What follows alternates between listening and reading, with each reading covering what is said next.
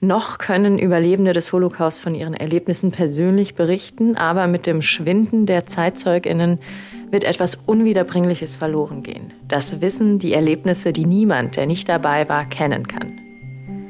Es gibt auch immer mehr Wege mit neuen Technologien, diese Erzählungen am Leben zu halten. Und um einen davon geht es heute hier in Dritte Klappe. Und damit herzlich willkommen.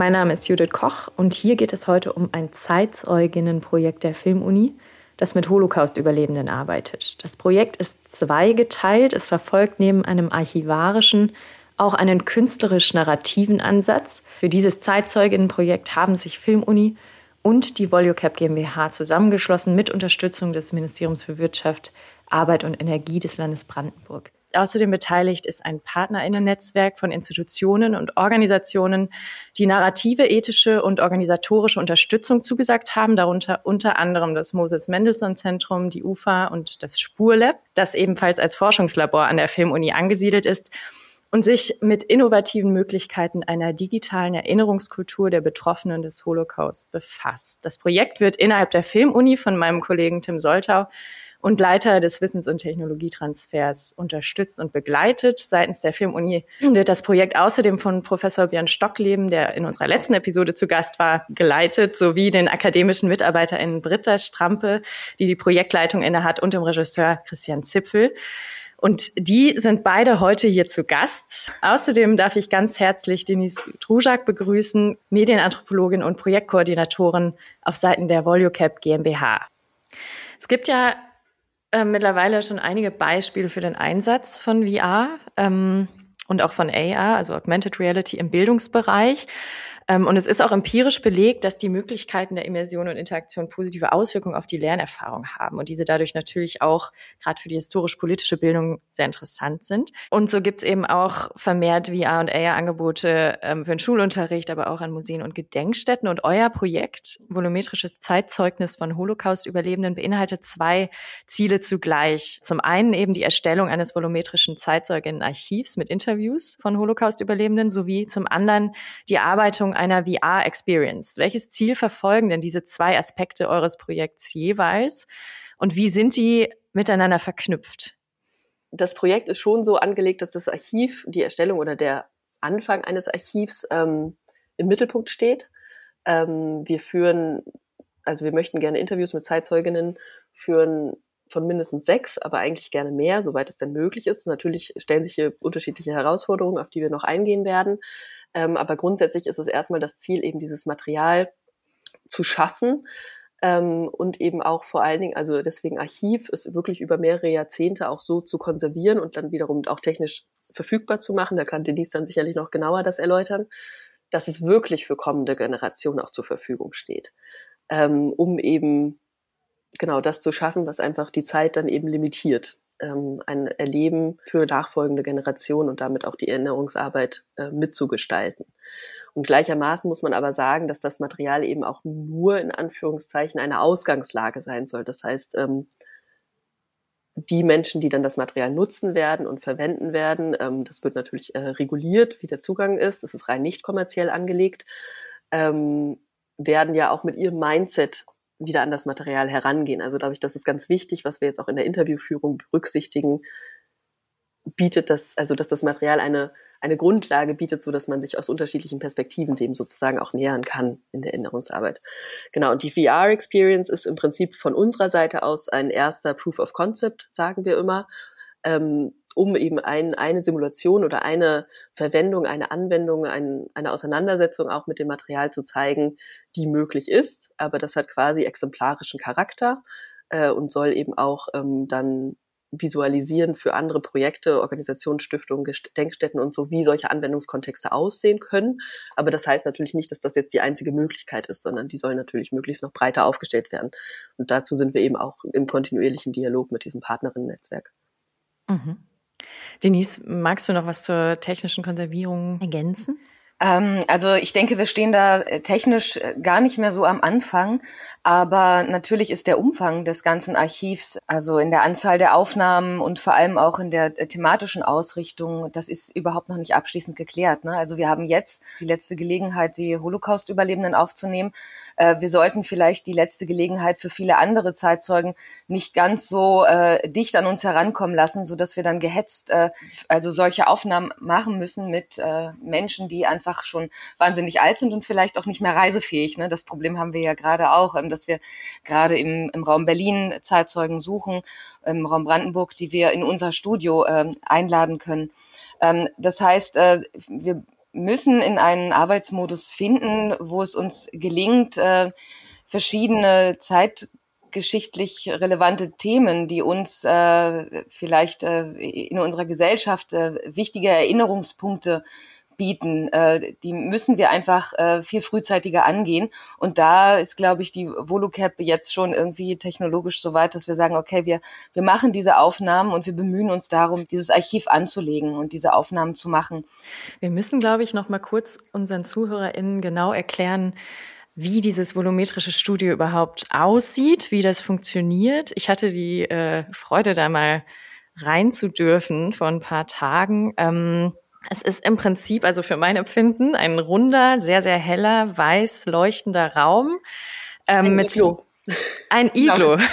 Man muss sich das Ganze so vorstellen. Wir haben, äh, wenn wir dann mit einer mit einem Zeitzeugen oder einer Zeitzeugin drehen, dann äh, wird diese Person in diesem weißen Iglo halt erstmal in der Mitte positioniert, auf einem Stuhl in der Regel.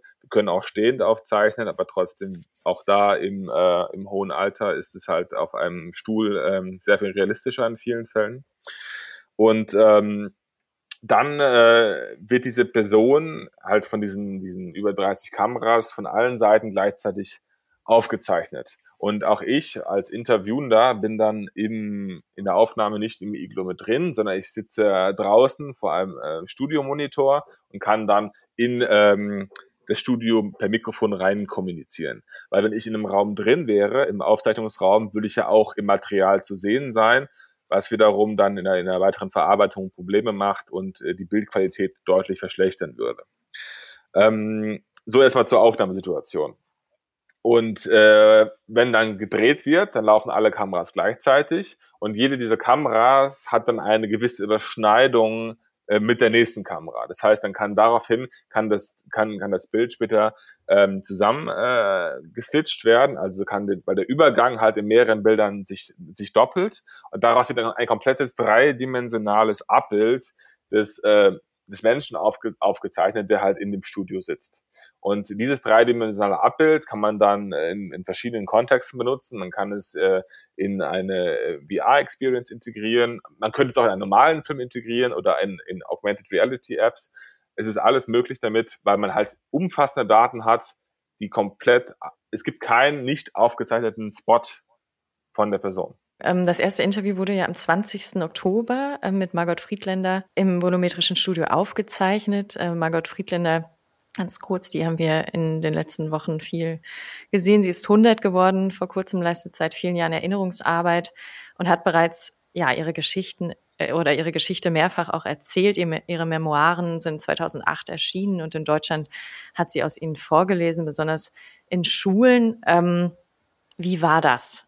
Also Margot Friedländer ist ähm, eine wirklich beeindruckende Persönlichkeit. Also das habe ich äh, kann ich von, von, von jedem Treffen kann ich das wieder bestätigen, dass es immer wieder, es kommt immer wieder durch.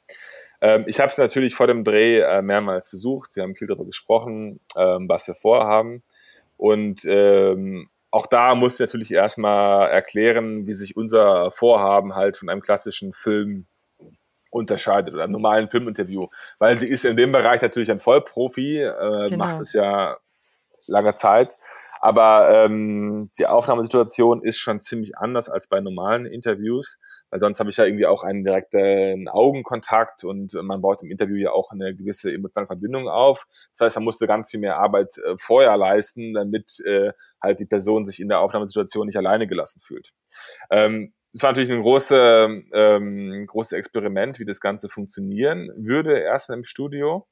Und äh, es hat aber erstaunlich gut funktioniert. Also ähm, sobald sie sich daran gewöhnt hatte, dass sie da sitzt und in, in diesem Raum alleine und dann quasi rausspricht aus dem Raum zu uns, ähm, hat es echt nicht lange gedauert, bis das alles reibungslos funktioniert hat. Ähm, auch das Interview war sehr interessant. Also da gibt es natürlich eine, eine große Limitierung. Äh, und zwar ist, dass die Aufnahmezeit begrenzt ist, eben weil diese schieren Datenmengen generiert werden. Das ist äh, also schlimmer, als wenn man auf äh, 35 Millimeter Film dreht. Es ist wirklich, Material ist echt äh, ein wertvolles, ein wertvolles Gut. Über welche ähm, Zeit sprechen wir da? Ich glaube, wir konnten jetzt äh, mit Bild, waren es 65 Minuten, die wir aufzeichnen konnten. Und auch, oder 75, ja, also um, um den Dreh jedenfalls. Und da war es halt, und auch dieser Fakt ist halt ganz, ganz wichtig ähm, in der Vorbesprechung, weil eine Margot Friedländer, die könnte man auch über ein halbes Jahr jeden Tag eine Stunde lang drehen. Und es gibt immer was Spannendes, was sie erzählen könnte. Das heißt, auch in der, in der Vorbereitungsphase war es ganz wichtig, ähm, gemeinsam mit Frau Friedländer herauszufinden, welchen Teilaspekt ihrer Geschichte wir erzählen möchten, worauf der Fokus gelegt wird, weil dieser Teil der Geschichte ist ja quasi dann so eine Art Pass pro Toto für die ganze Holocaust-Geschichte von ihr. Und ähm, ja, deswegen war das ein sehr gerichtetes Interview, was ähm, einen Aspekt versucht hat rauszuarbeiten, statt alles zu erzählen. Wie bereitet man sich auf so eine Herausforderung vor? Man muss ja implizit auch darauf, davon ausgehen, gerade bei so einem Projekt, dass es auch noch die Fragen sind, die in 100 Jahren interessant sind oder für Menschen, die diese Interviews in Archiven finden. Ich also, stelle mir das wahnsinnig schwierig vor. Wie, wie trifft man da Entscheidungen? Also erstmal habe ich alle Bücher und, und Biografien gelesen, die es äh, von Margot Friedländer gibt. Das heißt, ich kam mit einem sehr großen Vorwissen in das Erstgespräch. Also die waren alle gelesen vor dem Erstgespräch, weil ich halt von vornherein ähm, war mir klar, dass, dass wir ganz präzise darüber sprechen müssen, was wir da aufnehmen werden. Ähm, und Margot Friedländer hat sehr, sehr viel erzählt äh, in verschiedenen medialen Formen. Also die Geschichte an sich ist ähm, zumindest medial vorhanden. Wenn auch nicht in dieser technisch hochaufwendigen Form, aber das gesagte Wort zum Beispiel ist, ist sehr wohl oft aufgezeichnet worden. Und ähm, auch durch meinen Filmemacher-Hintergrund äh, war es für mich wichtig, dass ich ähm, herausfinde, wo in der Geschichte das größte emotionale Potenzial liegt. Und äh, das finde ich mich wichtig, weil es ist natürlich, äh, man kann natürlich in dem, in dem Kontext äh, des Holocaust natürlich über, über Zahlen sprechen, die natürlich auch wirklich erschlagend sind. Ich habe aber gemerkt zum Beispiel, dass äh, Margot Friedländer die, die, die, die größte Emotionalität hat, wenn sie halt über ihren ähm, kleineren Bruder Ralf spricht, den sie halt äh, im Holocaust verloren hat. Und ähm, ich fand es halt interessant, äh, dass wenn ich ein, eine, eine neue Narration aufbaue, dass ich mich auf einen Aspekt fokussiere, der oftmals nicht so sehr im Detail ausgearbeitet ist und dass man an dieser Geschichte, die sehr persönlich ist und, und wirklich, also ist eine sehr individuelle Geschichte, die Geschichte ihres kleinen Bruders, aber dass in dem Moment, wo sie die Geschichte erzählt und sie ähm, auch eine emotionale Verbindung dazu hat, darüber auch wieder ein, ein wieder ein, ein Pass pro Toto für den ganzen Holocaust ähm, erzählt.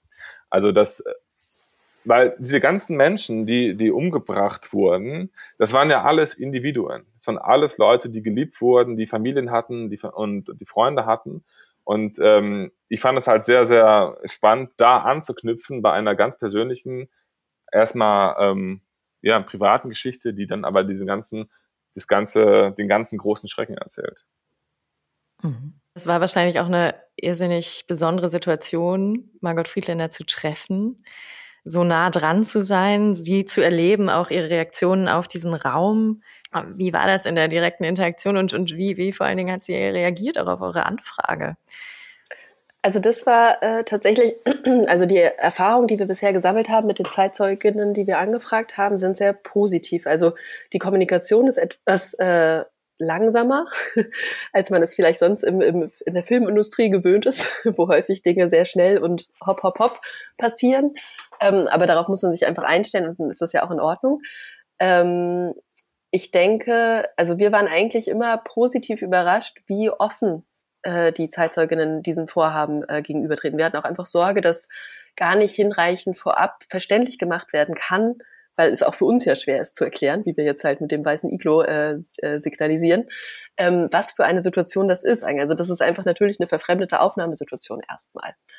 Ähm, aber genau, die waren alle sehr aufgeschlossen bisher. Das ist, äh, und haben auch ähm, relativ schnell erfasst, worum es geht. Ähm, und ich wollte noch mal ergänzen zu dem ähm, zu dem dokumentarischen Arbeiten. Also es ist ja, äh, wie Christian jetzt auch schon formuliert hat, es ist eine Herausforderung sozusagen aufgrund der begrenzten Aufnahmezeit. Das hängt aber natürlich auch mit sowas zusammen, dass man so ein Gespräch natürlich nicht ewig führt. Das ist ja auch immer wieder eine Diskussion, dass man ein Trauma wieder aufgreift. Welche Zeitzeuginnen sind bereit, überhaupt bereit, über ihre Erlebnisse nochmal zu sprechen? In welchem Umfang?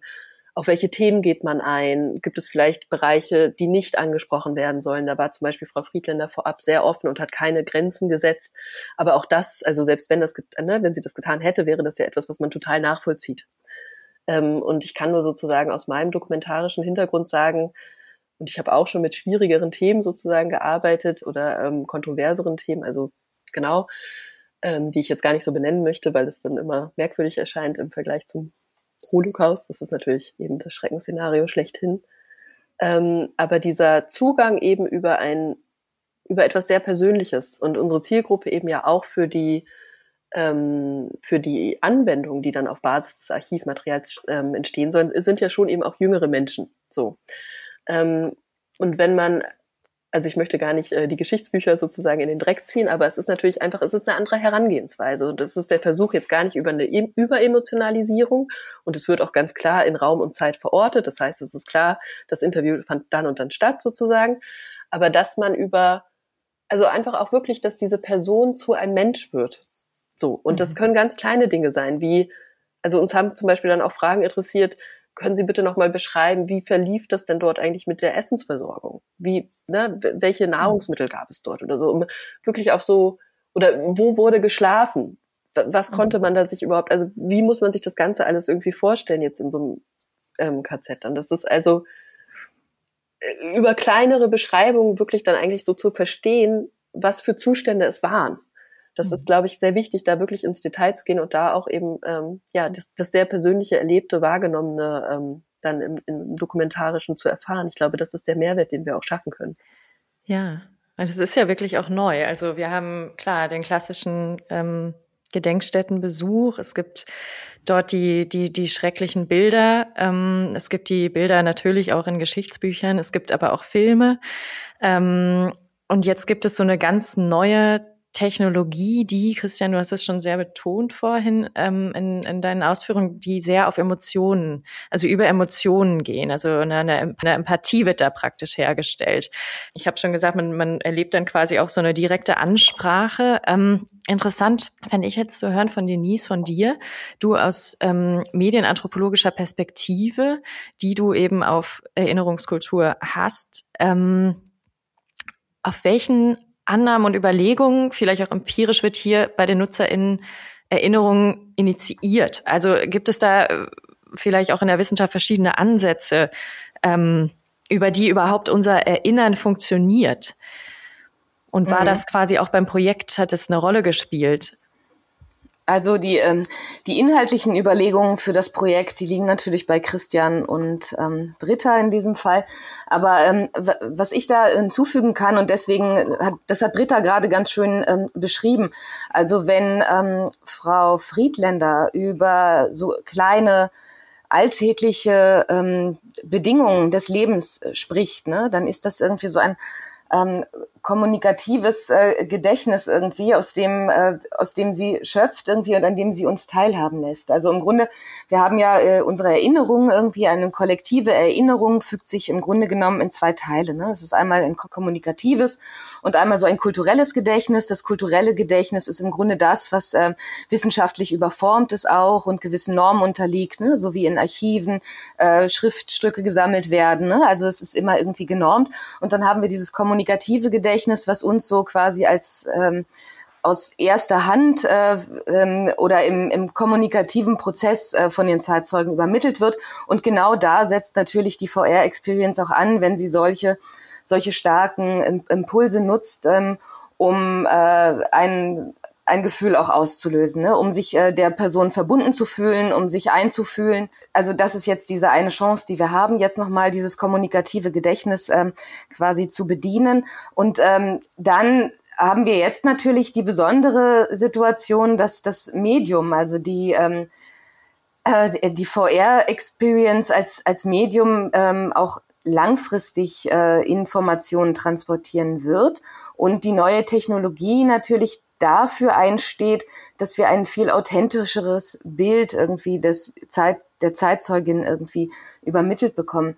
Das heißt, wir können äh, zukünftig äh, nicht nur dieses äh, kommunikative Gedächtnis nutzen durch die der Zeitzeugin, sondern wir verfügen im Grunde über eine Kultur, über eine neue Kulturtechnik, die diesen ganzen Horizont der Erinnerungskultur nochmal neu aufbricht oder neu definiert. Ja, also da passiert gerade sehr sehr viel. Ähm, wir bewegen uns in einer technologischen Zeitenwende, wo genau so etwas äh, auf einmal möglich wird. Ne? Wir haben volumetrische Aufnahmen. Das heißt, wir haben nicht Hologramme von Personen, die irgendwie im Raum stehen, sondern wir haben tatsächlich in gewisser Art und Weise volumetrische Körper, um die wir herumgehen können und die damit eben genau diese Authentizität nochmal erzeugen und diese Einfühlung erleichtern.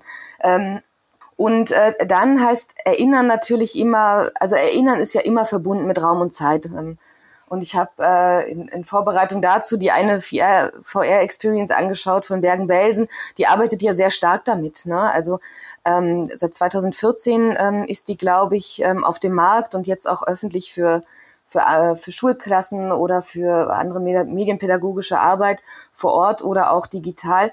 Ähm, und die macht natürlich sehr, sehr deutlich, was äh, mit vielen Erinnerungsorten und was mit vielen Erinnerungszeugen oder Zeitzeugen passiert ist. Also die vergehen. Ne? Also der, das Bergen-Belsen-Konzentrationslager wurde nach dem Krieg äh, quasi eingestampft und es wurde irgendwie zum größten Teil ausgelöscht. Also alles, was äh, faktisch an Architektur oder an irgendwelchen baulichen Substanzen dort noch war, wurde ausgelöscht.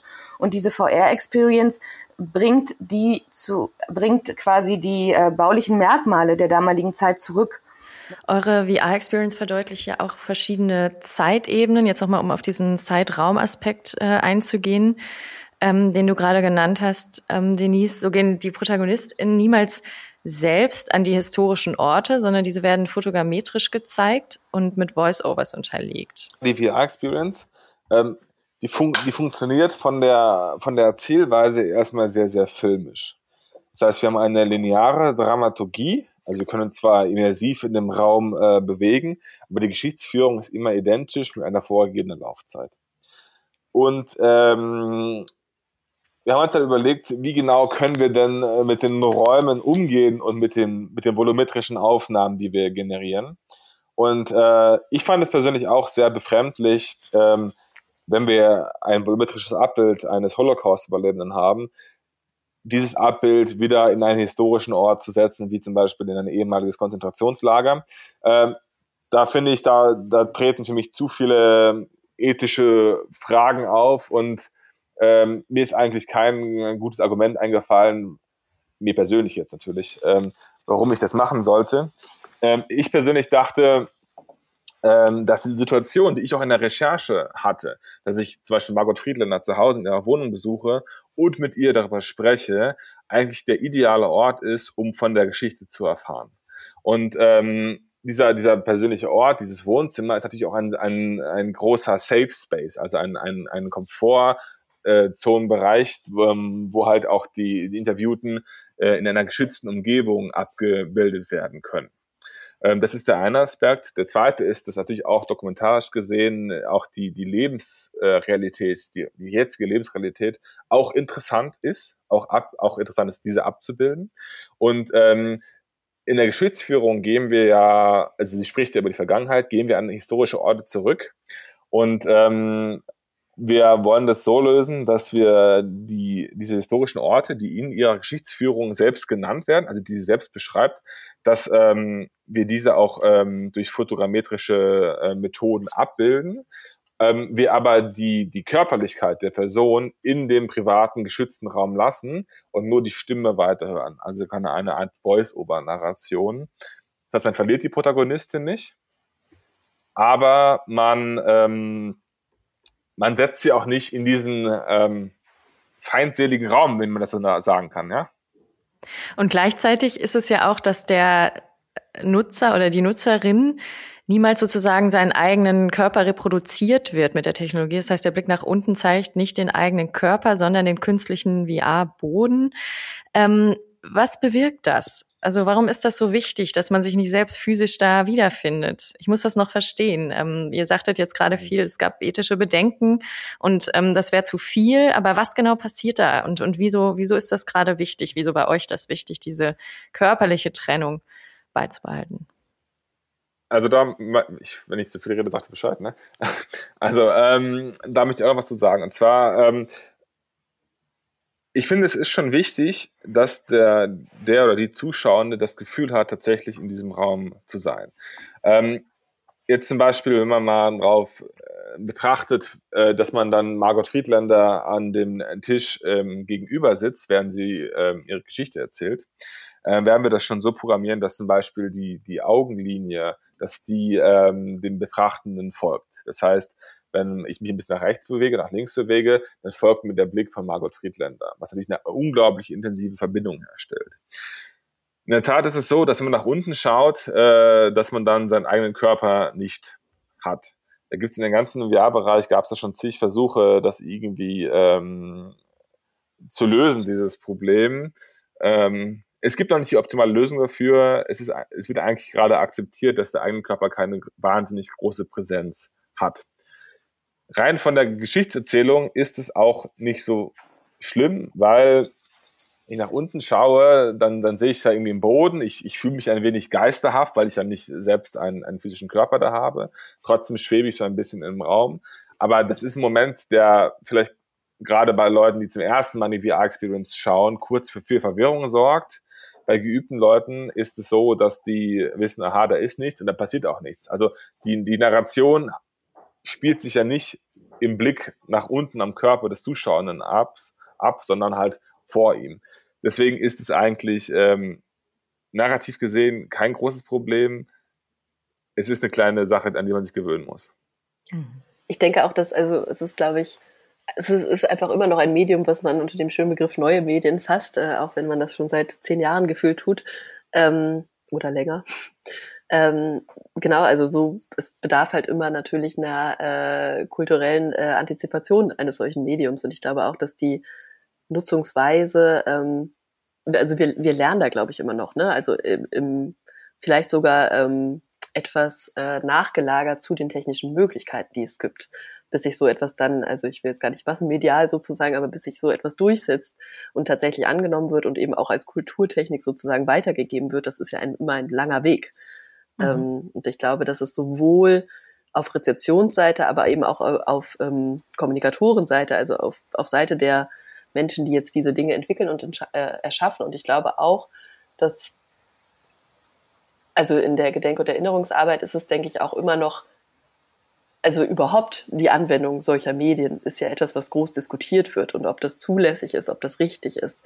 Deswegen würde ich sagen, wir bewegen uns auch hier insgesamt in einem in Anführungszeichen Experimentierfeld, auch wenn ich es als solches nicht betiteln möchte, eben weil es natürlich immer darum geht, aber deswegen verfolgen wir ja auch immer einen streng dokumentarischen Hintergrund und Arbeitsweise, ähm, das entsprechend respektabel, würdevoll anzugehen. Ne? Das ist hier, mhm. glaube ich, nochmal die ganz besondere Herausforderung sozusagen, dass Form und Inhalt zueinander finden. So, und ich glaube, da, da lernen wir einfach alle gerade noch und diese ganzen Anwendungen, die dazu gerade im weitesten Kontext entstehen, bewegen sich alle auf diesem Feld. So wenn man im Medium VR arbeitet oder in immersiven Medien allgemein, geht es auch immer darum, ähm, wer führt die Geschichte, wie ist sie geführt? Ist sie linear, ist sie interaktiv? Wie wichtig ist die Präsenz des eigenen Körpers? In unserem Fall ist es so, dass die Geschichte komplett, also in der VR-Experience, nicht jetzt bei allen Interviews, in der VR-Experience ist es so, dass die Geschichte gänzlich von Margot Friedländer und ihrem O-Ton geführt wird. Es ist eine vorgegebene Laufzeit, ein vorgegebenes montiertes Interview und wir gehen mit ihr durch die Geschichte wir haben quasi ein, ein immersives Eintauchen äh, in, in diese Welt. Ja, wir haben das Gefühl, dass sie uns direkt anschaut, aber es ist nicht so, als würde ich jetzt als, als Rezipient die Geschichtsführung beeinflussen. Und ich mhm. finde, wenn man das so rum betrachtet, macht es auch Sinn, dass der eigene Körper quasi in der Präsenz reduziert ist, weil die ganze Geschichtsführung von dem Gegenüber ausgeht.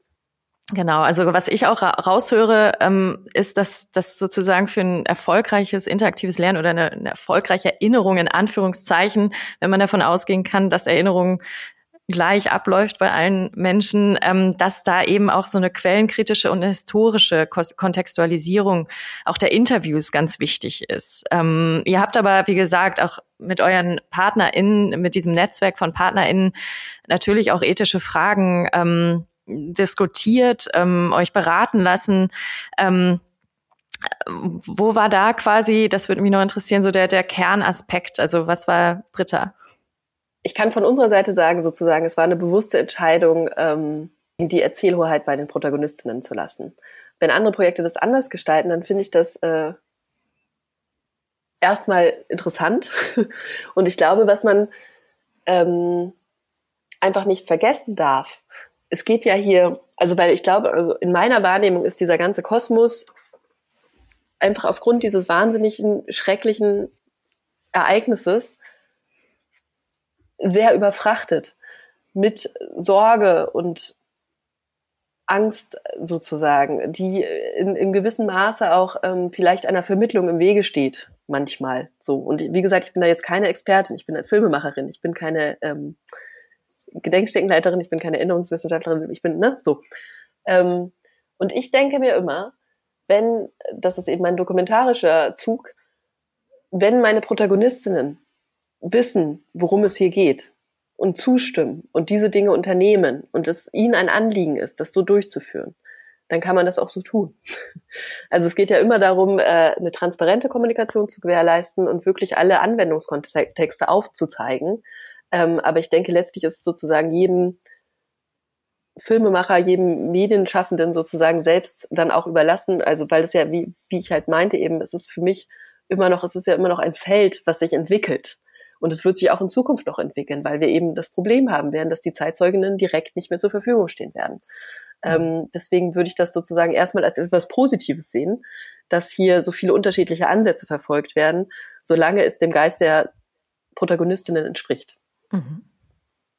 Und jetzt mit eurem Archiv und den Interviews, also es gibt ja verschiedene Überlegungen oder also ihr habt gesagt, ihr werdet es ausschließlich dem Bildungsbereich zur Verfügung stellen.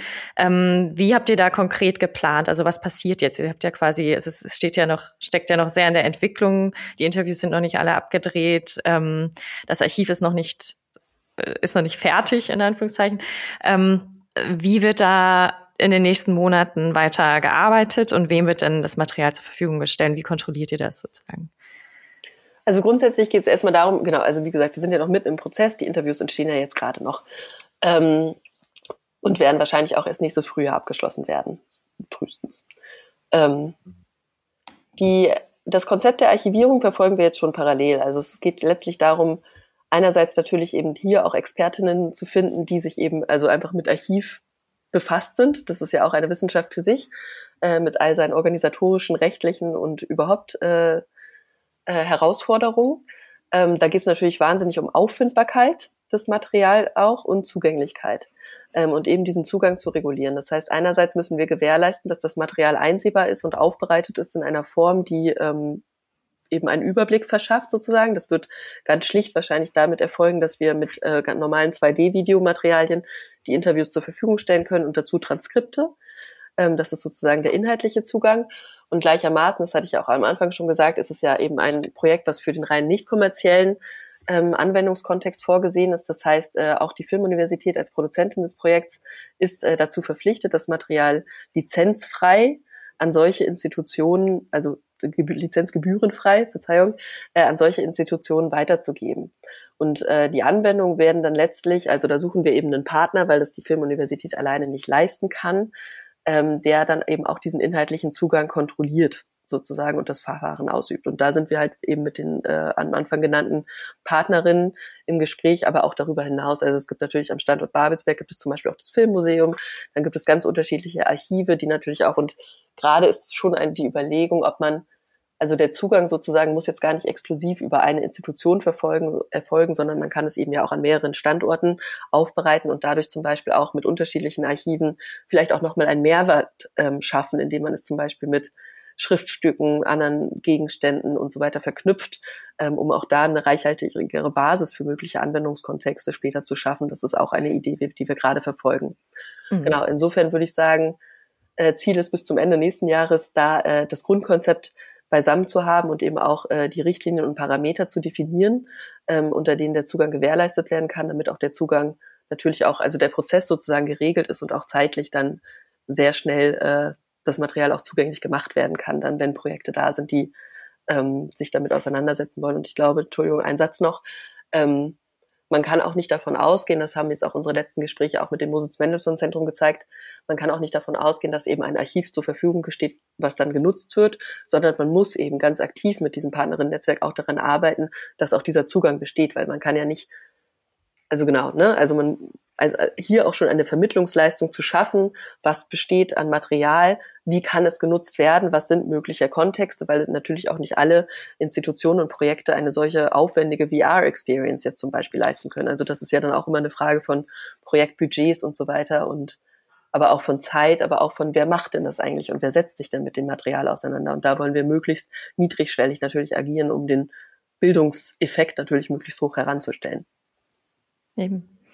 Wie war denn die Resonanz bisher? Also wir haben ja hier ein absolut singuläres Projekt auf zwei Ebenen. Zum einen eben diese noch nie dagewesenen Interviews ähm, mit diesen Zeitzeugen, die ihr ausgewählt habt. Zum anderen aber auch diese ja, weltweit, das habe ich noch gar nicht gesagt, ähm, VolueCap-Technologie, die ja in, in der Qualität weltweit nirgends äh, bisher so aufzufinden ist. Ähm, Denise, also eine ähm, Erweiterung des volumetrischen Archivs ist äh, durchaus sinnvoll und auch ähm, gerade nicht nur angedacht, sondern wir befinden uns gerade schon dabei, unterschiedliche Kooperationen anzu bahnen mit ähm, anderen Forschungseinrichtungen zum Beispiel, die dann natürlich auch andere Themen mitbringen.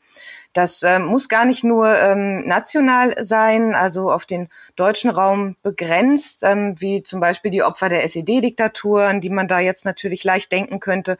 Da haben wir gerade gute Chancen, Zeitzeugen ähm, noch ähm, aufzunehmen.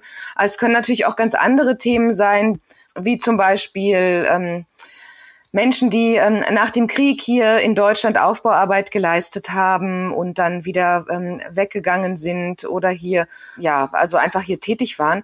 Ähm, und wir planen dazu gerade unterschiedliche Kooperationen, unter anderem mit einer amerikanischen Universität, ähm, die sich ähm, für amerikanische Soldaten interessiert, die hier nach dem Krieg kurze Zeit waren, aber auch für Jazzmusiker, die hier ihren Wirkungsbereich gefunden haben.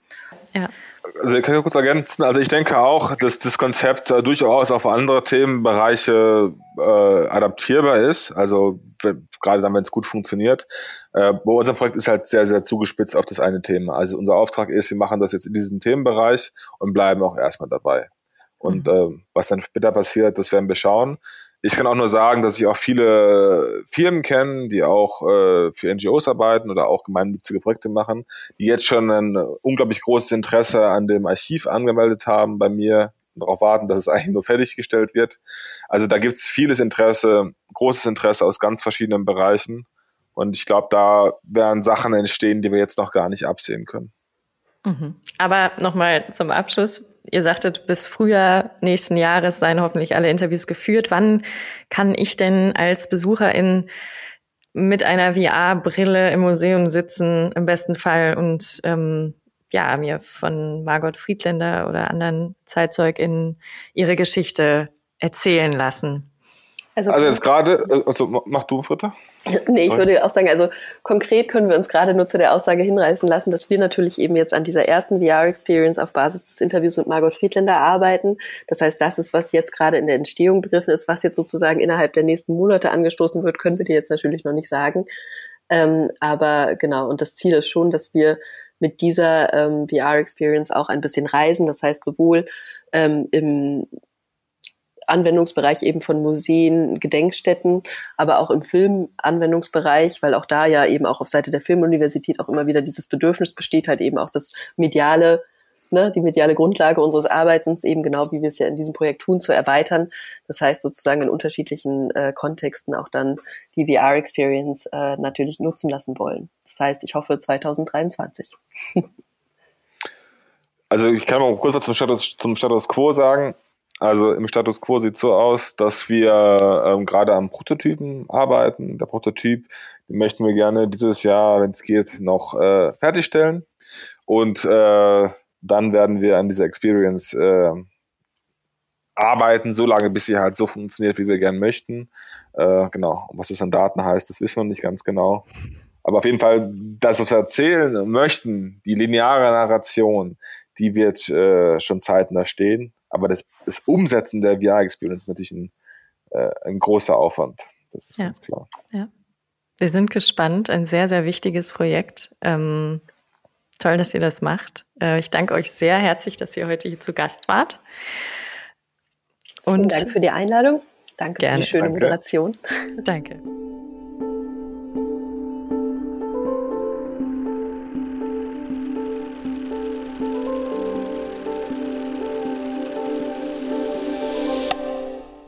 Ein spannendes Projekt, ein wichtiges Projekt, nicht zu unterschätzen, in seiner Wirkung auch für die ZeitzeugInnen selbst, die ihre Geschichte konserviert wissen. Danke an alle, die an dieser Episode mitgewirkt haben. Besonderer Dank geht wie immer raus an das MFK Brandenburg, das diesen Podcast finanziell unterstützt. Mein Name ist Judith Koch. Danke fürs Zuhören. Bis nächsten Monat. Bis dahin. Tschüss.